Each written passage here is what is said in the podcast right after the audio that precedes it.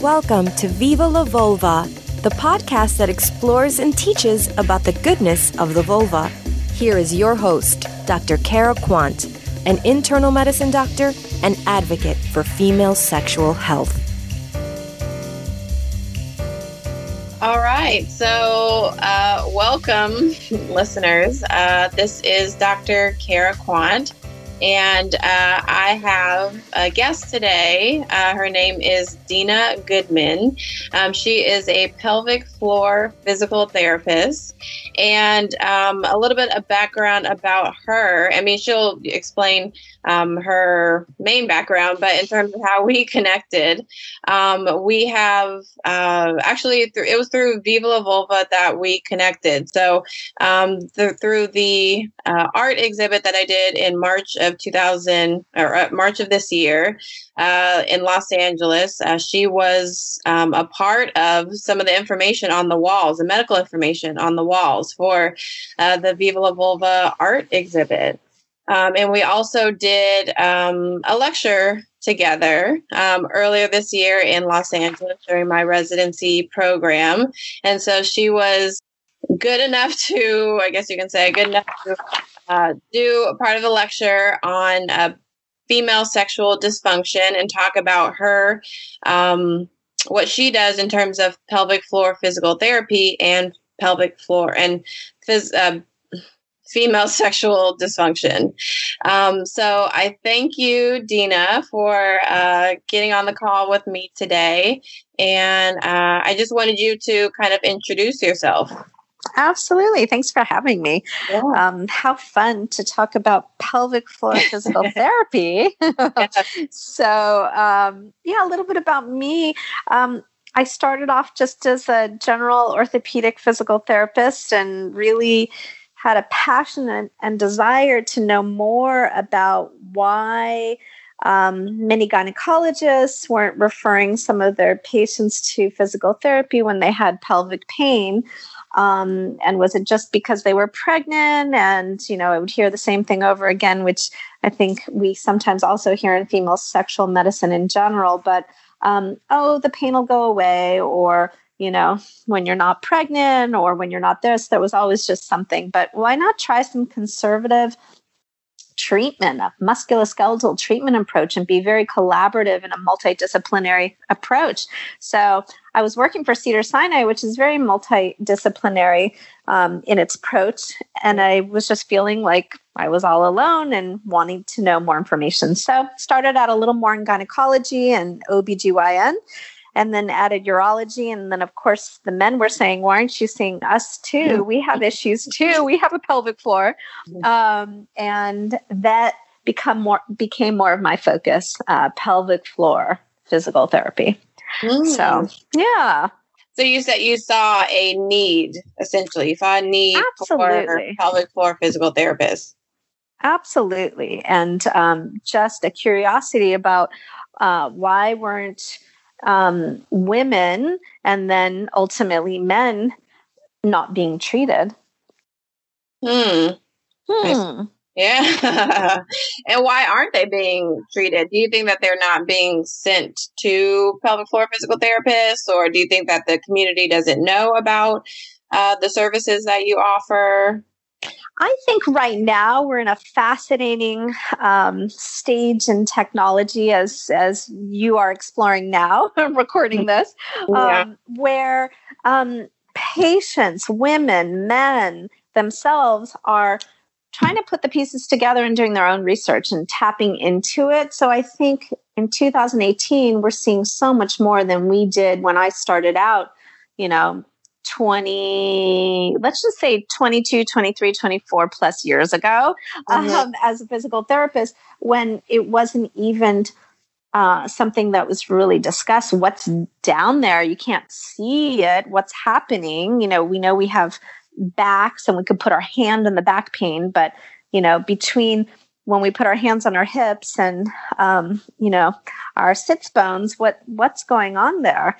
Um, so I think now we see a lot more of it, and there's a lot more awareness in the in the medical community that even now, even today, I had a phone call from someone who really didn't know what was going on with themselves and their urologist didn't as well. Mm. But why don't you come for a consult? So if we could put all the pieces together, what we know in general medicine and orthopedics and sexual medicine in urology and gynecology in all the other disciplines colorectal um, any of the gastro you know intestinal disorders. Mm-hmm. and we can see where we all come together and meet then you know we can help patients um, much more in defining. And that's kind of where differential diagnosis is is so important. So when we say pelvic floor what does that really mean? Um, it means that you have a specialty in either some anatomy, some form as a physical therapist to deal with that part. It's a musculoskeletal part of the body. It's in our in our practice act as physical therapists, but tapping into that piece and tapping into all the other things we know about biomechanics and how the body moves and orthopedics, you know, is a different realm. So um, that's part of what that means by pelvic floor. What, what mm. what's a pelvic floor? Yeah. because you know, actually when I I didn't know what a pelvic floor physical therapist was until I think late no, residency is when I first found out about it. I knew about physical therapists. I knew that, you know, if you broke a bone or if you had surgery or whatever, that you were referred, you know, after surgery or post op to a physical therapist. But in terms of pelvic floor physical therapist, I'm like, what is this? And so I'm, yeah, I'm so happy that it's a resource for women and men to go to for their sexual issues. Absolutely. And, you know, a lot of people say, oh, they deal with Kegel muscles. Okay, we deal with a heck of a lot more. We deal with abdominal muscles and we deal with butt muscles and leg muscles and hip rotators and uh, inner thigh muscles and you know rib cages and diaphragms. So when we talk about the pelvis it really encompasses a lot more if you think of i always like to think of a coke can you know what's on top is your diaphragm what's on the bottom is your pelvic floor what's in the front is your abdomen and what's in your back is all the structures associated with with your spine you know so mm-hmm. both joints muscles bones so it, it's pretty complex. It's not just like, oh yeah, go do your Kegels and you'll be fine. Absolutely not. Absolutely. Not. mm. So there is there is uh, I guess specialty training for pelvic floor physical therapists rather than uh, or there's a uh, yeah there's more training for a pelvic floor physical therapist versus just a regular physical therapist. Um, so, right. correct. Some therapists just think of themselves as generalists. Some mm-hmm. therapists, you know, they may have a specialty in hand therapy, in uh, cardiology, um, in pelvic floor. There are courses that are um, approved courses within the um, in, within our field of physical therapy and there are continuing education units that you can get in that if you are a physical therapist wanting um, to specialize. Um, mm. Um, there is also a specialty certification called a WCS, which is a women's health certified specialist. Not mm. all therapists who um, consider themselves pelvic floor physical therapists have that specialty that specialty was something that I, I was involved with in 2009 in setting up the first, creating that first board certification, which is a national board certification, just like you have for your um, uh, rotations in medicine. Yeah. Mm-hmm. Yeah. And so we were fortunate enough to be, uh, to, there was a group that um, collaborated to create that first test. And um, I don't know what the number is right now, but when I started and um, we were grandfathered in to be able to take the test, and it was a mm. pretty hard test to take, but uh, there were 60 of us uh, nationwide uh, that that passed that first exam. So, um, so you can see someone who is a WCS but you can also see someone who who is very qualified who might not have those initials after their name as well. So, mm, yeah. Okay. And how would someone know to go to a pelvic floor physical therapist? Sure. So either they Google search what the heck's going on with them and they say, oh, there you go, pelvic pain or pelvic floor. Oh, that's exactly what I have. Or I have a bladder issue or I'm having pain with sex. Or those are some of the common, one, common ones. Or I'm having constipation. What's going on? And it's really not my GI. And I've gone to all these doctors and and it's not that. Or they're fortunate enough to at the beginning of having their symptoms or when they finally recognize they have them and they seek help um, they seek a consultation with someone that might refer them to a mm. pelvic floor physical therapist in addition to whatever medical management they're doing mm. um, or they can oftentimes just find us and contact us so um, you know in in certain states um, we have direct access. In certain states, we have partial um, direct access to patient care. Mm-hmm. Um, mm-hmm. So whether you know a patient has been given a diagnosis having to do with pelvic floor dysfunction or not. Um, you're, you know, the, the patient may be contacting the physical therapist first as opposed to medical management or vice versa. Mm. So, how, uh, what percentage would you say are uh, self referral patients versus uh, patients that have been referred to you by another provider? That is a really good question. Because I feel like it, I feel like it's probably it. I mean, I'm sure it varies, but you know, like I said, I didn't know about pelvic floor physical therapists. So I feel like there's a lot of people that, you know, go online and they're like, hey, I don't know what's going on. I need to find somebody. And they, you know, your website pops up or another pelvic floor physical therapist pops up. So yeah, I right. think that's yeah like what, that, what yeah that? that's a really good question and it really does vary um, you know i laugh sometimes because it's not always that you know no, september october november december aren't necessarily the busiest months if you're an insurance provider or not, um, you know, for for this type of treatment. Um, but um, it really just varies. Um, again, someone who might be in their early 20s might be a much better browser of finding the resources they need online um, compared to someone who, you know, might not be as tech, not technologically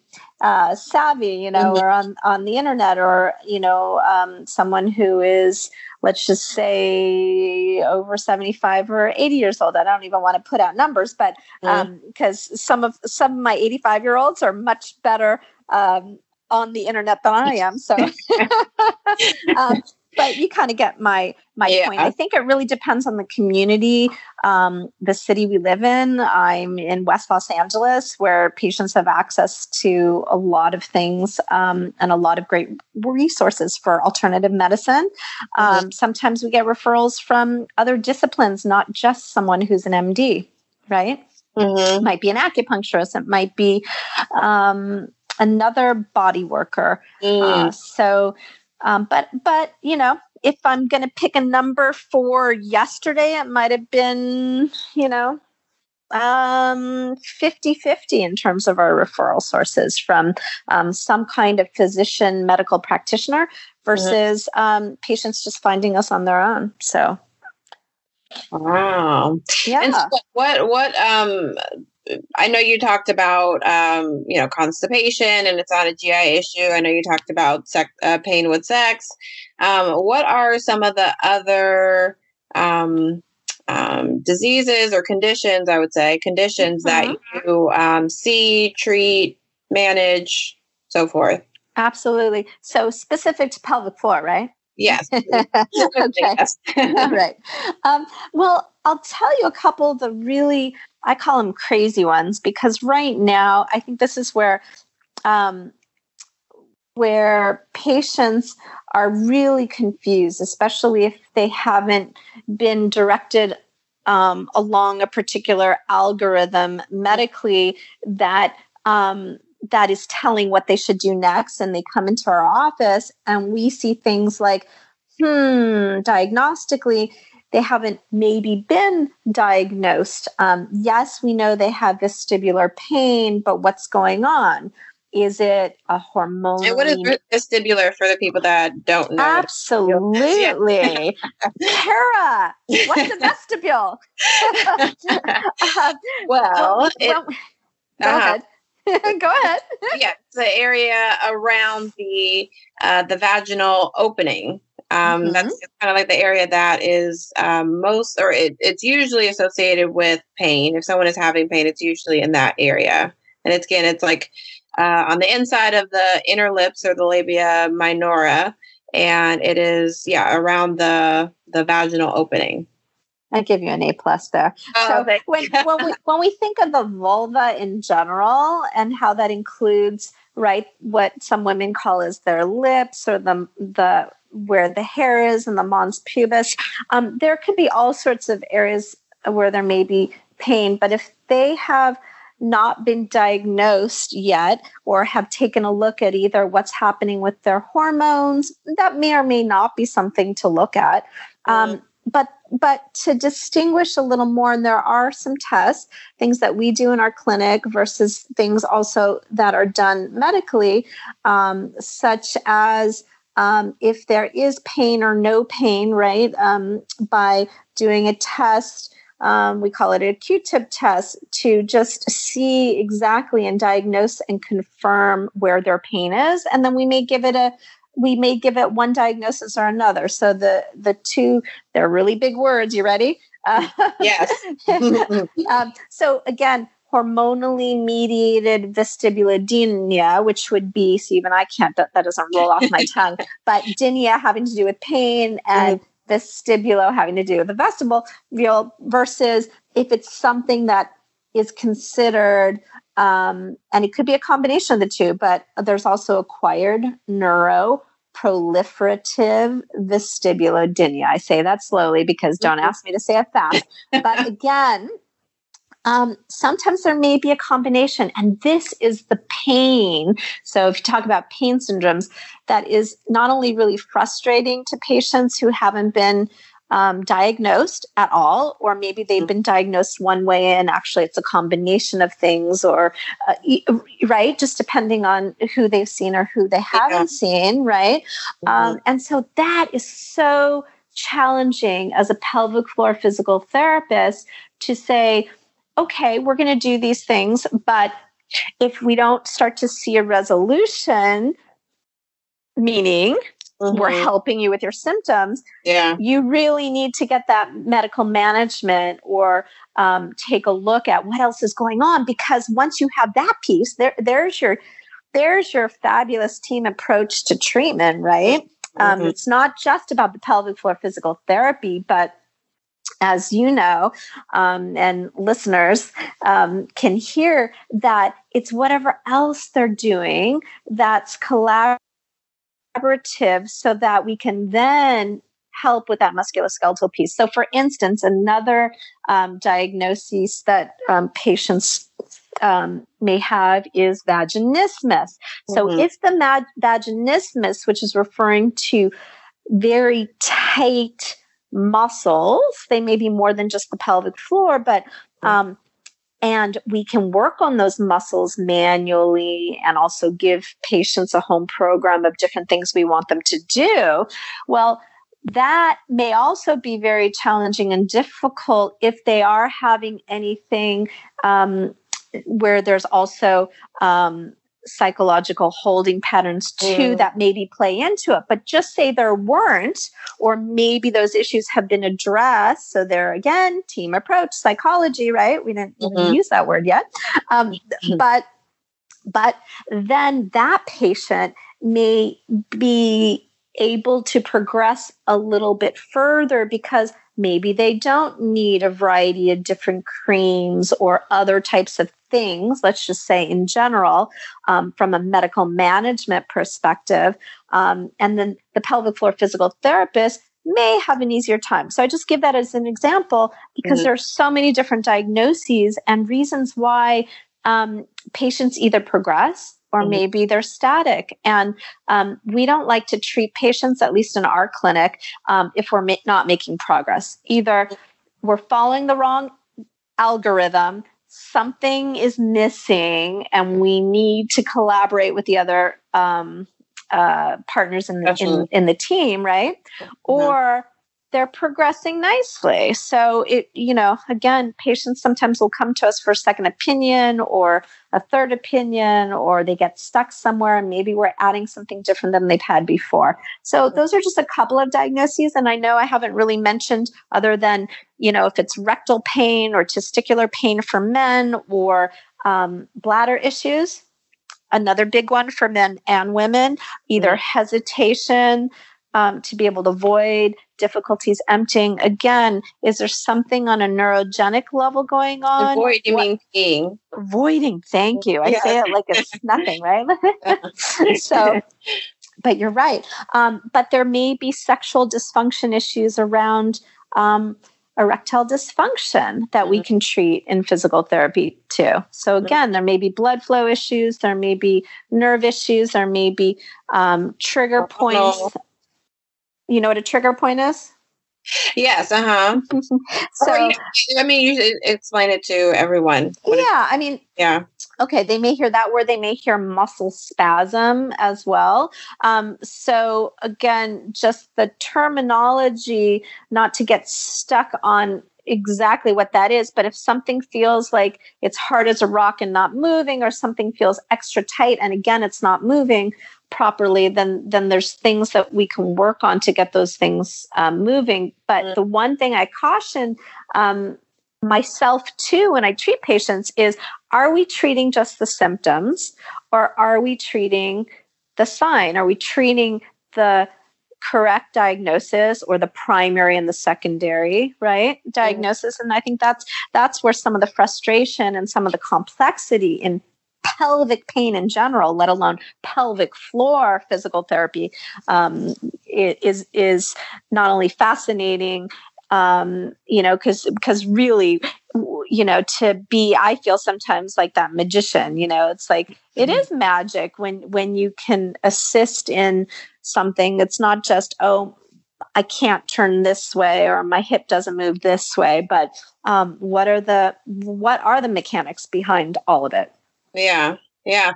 And, you know, going back to your point of, you know, it can be frustrating because you don't know necessarily what's going on. I mean, if it's, you know, like a, a muscle spasm thing, if it's a hormonal thing, if it's a nerve thing, if it's a, and for a multidisciplinary approach or for, you know, different people, including yourself, to be a part of the, of the pro you know the the decision process i guess you can say and you're talking about algorithms you know like i feel like there's not very many algorithms that are out there to to diagnose or for to help providers coming from my perspective to help providers to diagnose properly what you know a woman um, is coming in for especially if she's coming in for um, issues having to do with sex. Absolutely. I mean and and and again which practitioner do you go to? Do you yeah, go to a female sexual medicine doctor? Do you go to mm-hmm. a gynecologist? Do you, you know, I mean, the, the list can go on and on. So, yeah, it could be very frustrating for patients. Um, and yet, it can also be so heartwarming that mm-hmm. they've been able to get help and that they are being led down a path that's going to help them. So, so yeah. that that that's that's a hopeful and we do have a lot of research we have a lot of research in psychology we mm-hmm. have a lot of research in um, you know within physical therapy um, validated reliable measures that we use um, objective measures in the clinic certain questionnaires um, you and your profession right um, yeah. do as well so so it's not that we're just going based on um, uh, you know clinical data Just, but we are yeah. using what Brand. we have to uh, move our patients forward mm, yeah mm-hmm. yes no definitely but yeah i, I have seen um, at least from my perspective you know like um, i and i've said in the past that in medical school, in residency, there wasn't a lot of information, especially from my standpoint, from the internal medicine standpoint. And I even think maybe from the family medicine standpoint of like, okay, if a woman were to come in with, you know, pain with sex or problems with orgasm or, you know, like um, uh, vagin- vaginismus or um, a tightening of the pelvic floor muscles, you know, like if, if someone were to come, if a woman were to come in for this, what do I do? Like, what is the, what are the procedures? What are the steps? What are the, you know, medicate or not medications, but what are the uh, labs that I order? And so I feel like that was not a part of the curriculum for medical school or for residency. And I feel like even for the the other specialties that that is not necessarily um, the case. So um, but there are there are definitely conferences and there are um, groups that are out there that are uh, providing provi- providing um, practitioners with that information and with those algorithms and and so forth. And I think that the information just needs to disperse more. Absolutely. And yeah. even within our profession, the women's health section of the American Physical Therapy Association, um, you just Google that and you come to the website that will talk about all the pelvic floor dysfunctions and all all the resources from a you know not just a muscular it's you know it's meant for people looking for either a locator for people who um, you know need certain things. And some of the things we didn't even talk about just now like you're right orgasm issues. Sure pelvic floor physical therapists can work with that mm-hmm. um, as well. Um, incontinence a big one whether mm, you're a huge one a huge right? whether you're basis whether you're in menopause whether you're pregnant whether you, you've just had a baby um, cough and sneeze. I mean, all those things, labor and delivery, just even being pregnant, stretching your pelvic floor, even if you're having a C section. And then, you know, there's um, just the scar tissue that's um, uh, underneath, you know, that yeah. happens. Um, and absolutely. So, um, a, a, lot of diagnoses we don't think of um, separated abdominal muscles diastasis. Mm-hmm. you know it's not something that's normally looked at unless there's a problem. A patient said to me today um, wow if my gynecologist hadn't said you know what? You should just really go for a checkup and make sure you're good to go before you go do that marathon before you go um, training on your spin you know on your spin cycle uh-huh.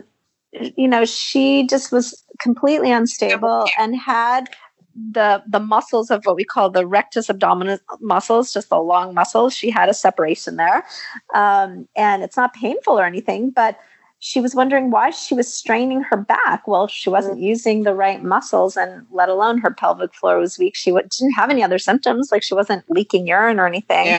Um, mm-hmm. But she was, you know, 10 weeks postpartum and dying to get back to, you know, after having a baby, dying to get back to her exercise routine. Yeah.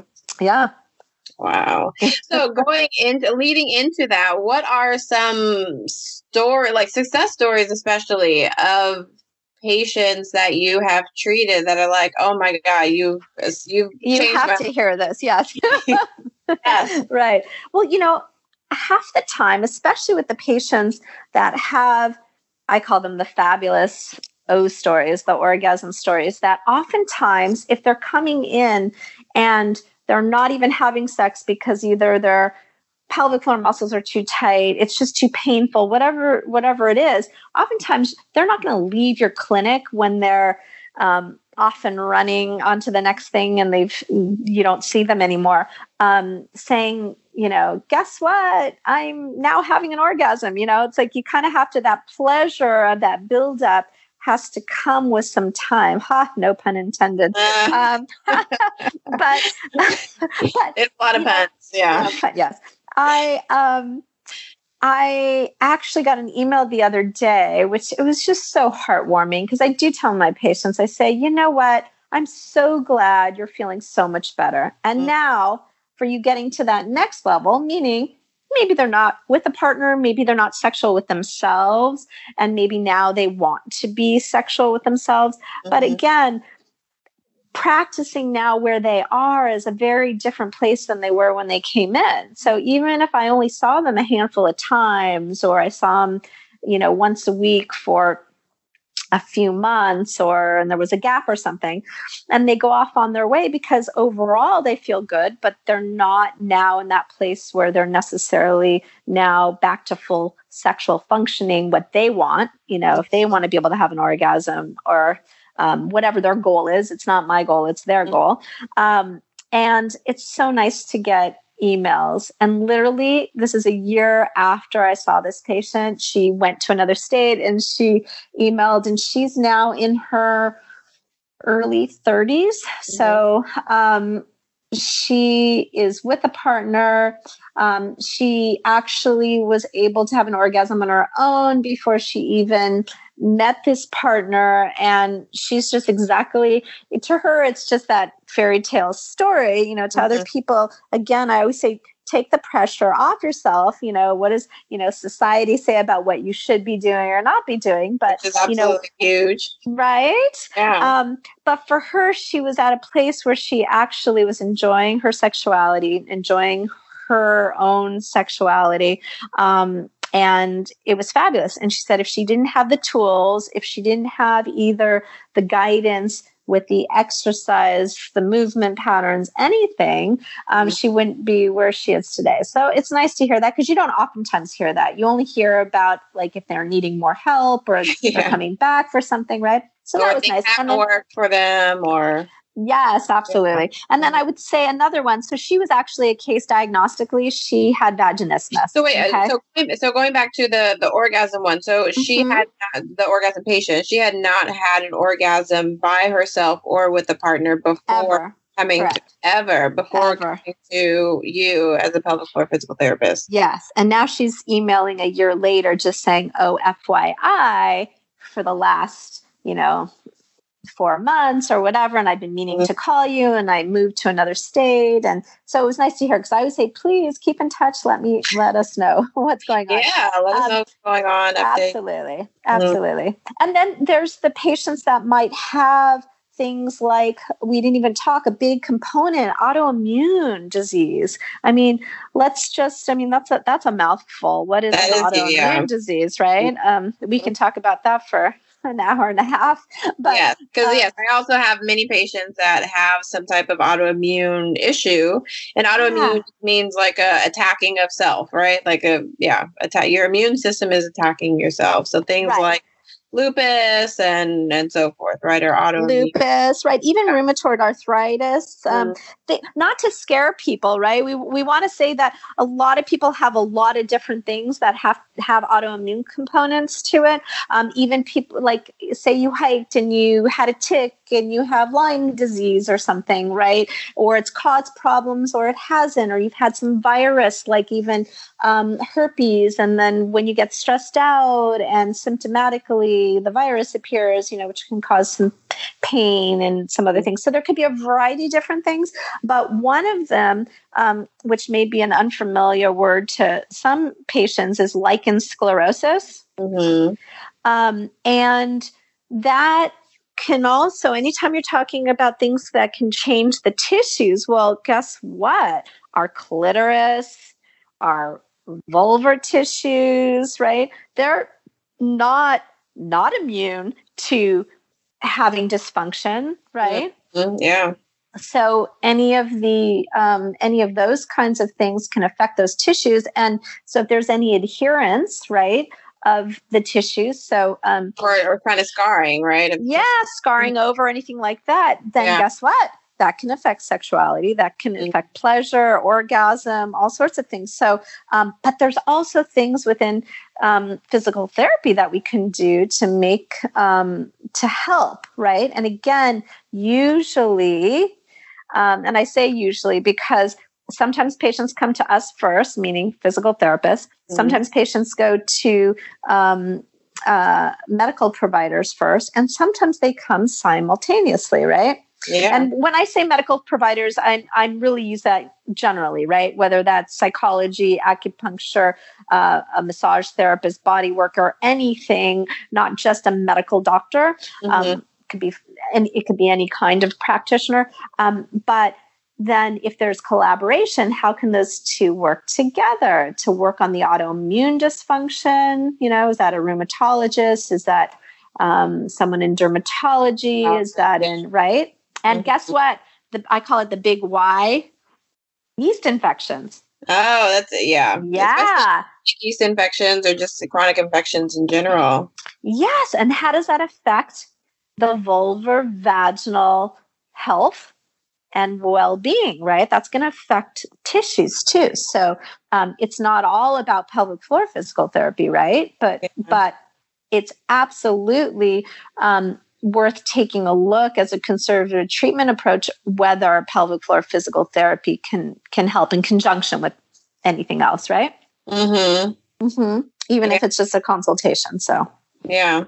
So you were uh, so you were saying that the uh, the were you saying the patient had lichen sclerosis? Yes. So absolutely. And um, you know, how did that play in and until the medications were administered properly you know there's a lot of things that patients do my my background also is in integrative body psychotherapy so mm-hmm. i psychology before physical therapy in terms of um, what I studied, um, but my license is in physical therapy. So I'll use some of the um, maybe some of the psychological arenas in in how I speak to patients. Sometimes, not all patients, but to be able to help them get through a little bit you know better. If they have a don't tell me what to do personality. You know don't tell me what to do. Even i can't tell myself what to do. Well if if if you can't figure out how to get around that then guess what? They may be only using their medication once a day. Like once is enough. That's good enough right? Versus twice a day. And then how do you think you're going to help them get better when you know you know in terms of their tissue health right? Mm-hmm. so um or, or whatever you're working on symptom wise. So um, that has a lot to do. Compliance is a big factor too, right?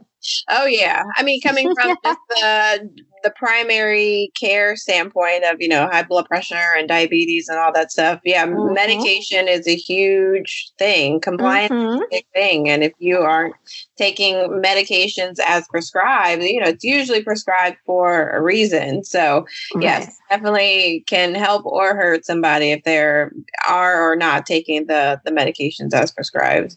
Absolutely. And I'm sure even doing, you know, some of the exercises that you recommend, right? Or you are giving them for kind of homework. Oh, absolutely. I, I'm too tired. I didn't have enough time. I did this. I said, okay, we have enough time to come here. So if you want to get better, I mean, that what, what's that saying? You can lead a horse to water, but you can't make them drink. So, yeah. you know, in terms of how how things work. So it's interesting, um, and it's so rewarding, right? And it can also be so challenging in terms of what we're presented with. And I think today, um, when there are so many things we didn't even talk about this, and we don't have to, but um, there's a whole sort of things that might have happened from a trauma standpoint. I'm not talking sexual trauma now, um, but which could be, but um, from physical trauma, horseback riding, fractures, things that can happen to the spine. Mm-hmm. Um, cycling, right? Cycling, herniated yeah. discs, anything like that, where there could be overlays. So if you're not an excellent diagnostician to be able to say, you know what, this has a real flavor of Hmm, lumbar spine four and mm-hmm. 5 mm-hmm. maybe the sacral nerve yeah. S1. Um, mm-hmm. I had a patient today, you know, tingling in her urethra and it won't stop. Well, and so she also can't empty her bladder because her pelvic floor then gets incredibly tight and she just can't empty. So the question is, what's going on? Well, mm-hmm. you know, I need her to go take those MRI images, which are very significant and diagnostic for what I think is going on with her higher up, affecting her pelvic floor. So mm-hmm. now she's going to see a, an orthopedic physician to um, have that component yeah. addressed, right? Mm-hmm. Um, while she's getting relief you know, in physical yeah. therapy because um, that'll be temporary. It won't be permanent if there's something again on a nerve level that uh, we can't we can't fix, right? Yeah. Yeah. yeah. So, kind of um, switching gears, um, I kind of wanted, to, or I wanted to know because um, I've actually never been to a pelvic floor physical therapist. Like, what are some of the steps that someone can expect coming to you, especially for the first time? You know, like, is it is it just talking? Is it like what what is the kind of the protocol? Right. Yeah. What's the protocol? yeah, absolutely. Everyone wants to know. Everyone um, wants to know. Yeah. Everyone has a story, whether it's their medical history whether it is the etiology, the cause of what they're presenting with. So we always want to know that on the first um, visit. And yeah, that's absolutely talking and getting to know what's going on um, and wanting to make the patient feel comfortable. If they're not comfortable sitting or they're in so much pain, well, then um, that's not going to be a really good part of the first visit, will it? So yeah. you know i think i think if they need to lay down or recline or do something then that should be part of it um, so that's the first part um, and some people have a complex medical history or have a lot of medications or things that they're taking and all of that and just even knowing their activity levels so a lot of that is in that first part or what we call that subjective you know intake part um, mm-hmm. the next piece is um, usually looking um, posturally, again, really taking a look at the whole person, right? Um, because it's not all about the kegels it's not all about either doing them or not doing them mm. um, so from head to toe i think i think a good uh, pelvic floor physical therapist um, is really kind of assessing the whole not to say that you have to get in every look at, nook and cranny and say oh yeah how does this shoulder dysfunction fit into what's happening in the pelvis on the first visit yeah. but just kind of some generalities um, before you actually get them on the table right Mm-hmm. So um, there may be some special tests, we call them, or things that we may want to look at in standing or movement patterns, things like that. And then usually um, my next part of the exam is um, on the table. And I always really create some safety, especially either on the phone before they come in, because if they have a history of either sexual abuse, um, or it could just be emotional abuse or something really traumatic happened. It could have mm-hmm. even be, been in a doctor's visit when they're like, "Is this your pain?" And then the patient just like you know shot out of, out of the roof, right? Um, and I didn't mention just in terms of pelvic floor, we're not just talking in women the vaginal area. That's just the anterior, the front part of the pelvic floor, but it could involve um, a rectal exam or around the rectal fascia or things externally, right? There's there's um, different layers just in terms of the pelvic floor fascia. So um, sometimes if someone's having a lot of pain in one part, we may go to the other part to try to work on that area first and kind of easing in. It's like, you know, peel the onion layers a little bit, you know, and and also develop that rapport and confidence that what we're going to do is not going to hurt or be very painful, um, yeah. but it's progressive in, in terms of helping them feel better. Um, so, that being said, it may, I would say most of the time, it involves a pelvic floor exam, um, not with a um, speculum, unless we need to use half a speculum or something to take a look at the significance of their um, prolapse. A prolapse is when um, an organ's drop. So if the bladder's coming out or if the rectum's coming out. But again, oftentimes, if they've been to um, a physician and have been screened, it may not be the thing that we have to or we want to look at again or have them go through those same things. We may be doing other things. So it could be a digital exam. So even before I get to that piece of it, I may have them just in their underwear and draped. Um, and um, again, if they're not comfortable and they need to have some more clothing on, um, uh, you know, there are different religions that require certain certain types of clothing on, even if you're a medical professional or they feel more comfortable, or if it's male or female or someone else in the room. So again, we're really we're we're there for the patient, right? Yeah. But but if they're coming for answers, we're going to guide them in a way that you know hopefully they can understand why we're doing certain things so ideally being able to assess what's happening in the hip muscles um, movement wise what's happening um, by hands on we call palpation right to kind of feel what's going on in the whole abdomen trunk the spine even all the muscles around what we're saying is the pelvis you know and the legs yeah. right all of that yeah. right Uh-huh. So we're kind of just trying to find out what's going on in those muscles and in the joints, just in general, right? Some people have back pain, and it may be that they have a stuck. Um, sacrum or the joint is stuck or something and maybe that's also affecting so what's happening above and below where their problem is so again it really just depends on um, how how that first part of the um, of the consultation goes on that first visit, depending on what we do on that second part. Um, and then, like I said, uh, it's usually a digital exam maybe one finger, right? Um, to the maybe to to the pelvic floor, whether to the pelvic floor, okay, right, rectally uh-huh. or feeling what's going on um, uh, vaginally, and again. There's so many different layers externally around that whole area. Now, those lovely words, vulva and vulvar and vestibule, all those areas, um, before we even do anything more that we may stop at that point or we may go farther in terms of the different layers of pelvic floor depending on what they're presenting with right so mm-hmm. all of that we're hoping to assess and we're hoping to even do some treatment at the same time right because our assessment can be treatment and our treatment can be assessment at yeah. the same time in and terms of what's be, going on yeah and that be within the first visit essentially. Yes, and depending then, on the patient, depending on the patient and how comfortable they feel with you and the discussion and so absolutely. forth. Absolutely. Some people just want, you know, some general and can you not do anything around my pelvic floor tissues at all that first visit they mm-hmm. just want to see and you know what sometimes they'll say well you know what we can give you x y and z to try based on what you're presenting with based on what you're telling me um, but without me really feeling or i can feel externally i can feel you know where your sits bones is and you you feel that. And if you go inside there we can feel some of the pelvic floor fascia and we mm-hmm. can assess um, what's going on um, that way too and what's happening around the area. So it's not that we can't it's just that how complete do we need to be to give them all the information they want, right? Because it's really about what the patient's goals are. And then they always go home with something, right? They're going home with some education, hopefully, right? Mm. They're going home with something to do. They're with themselves 24 hours a day, right? So, right? Hopefully.